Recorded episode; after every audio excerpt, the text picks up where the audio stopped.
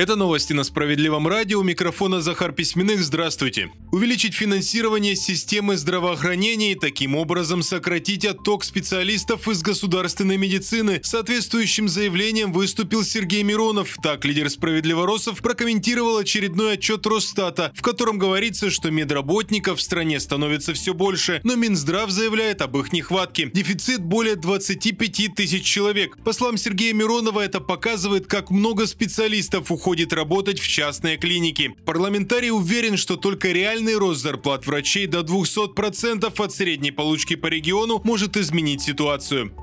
Лишь 15% россиян могут позволить себе приобрести жилье. Такими данными делятся в финансовом университете при правительстве страны, учитывая доходы граждан и стоимость недвижимости. Из этих 15 3% потенциально могут рассчитаться сразу. Для этого они имеют нужные финансовые возможности. А вот остальным 12% необходимо брать ипотечный кредит. Другого выхода нет.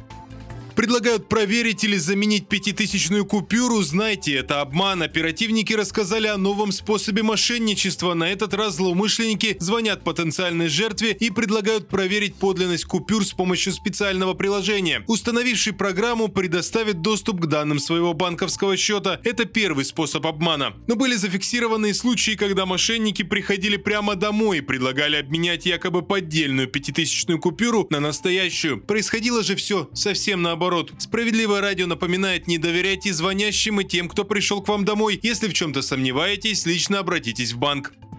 Далее выпуски новости Центра защиты прав граждан. Три с лишним миллиона рублей помогли получить наши правозащитники жителю Свердловской области. Юрий Попов подписал контракт с Министерством обороны и служил в зоне проведения СВО. Правда, положенную единовременную выплату в 195 тысяч не получил. Время шло, мужчину ранили, он проходил лечение в военном госпитале и вновь остался без положенной выплаты, на этот раз за ранение. При этом никто так и не объяснил, где деньги. Помощь пришла только от Центра защиты прав граждан в Екатеринбурге. К защите бойца подключился и лидер уральских справедливоросов Андрей Кузнецов. Он направил запрос в Министерство обороны, приложив все документы, в том числе справку о ранении. Только после этого с военнослужащим связались и пообещали положенные по закону выплаты. Чуть позже Юрий Попов сообщил, что получил 3 миллиона 195 тысяч рублей.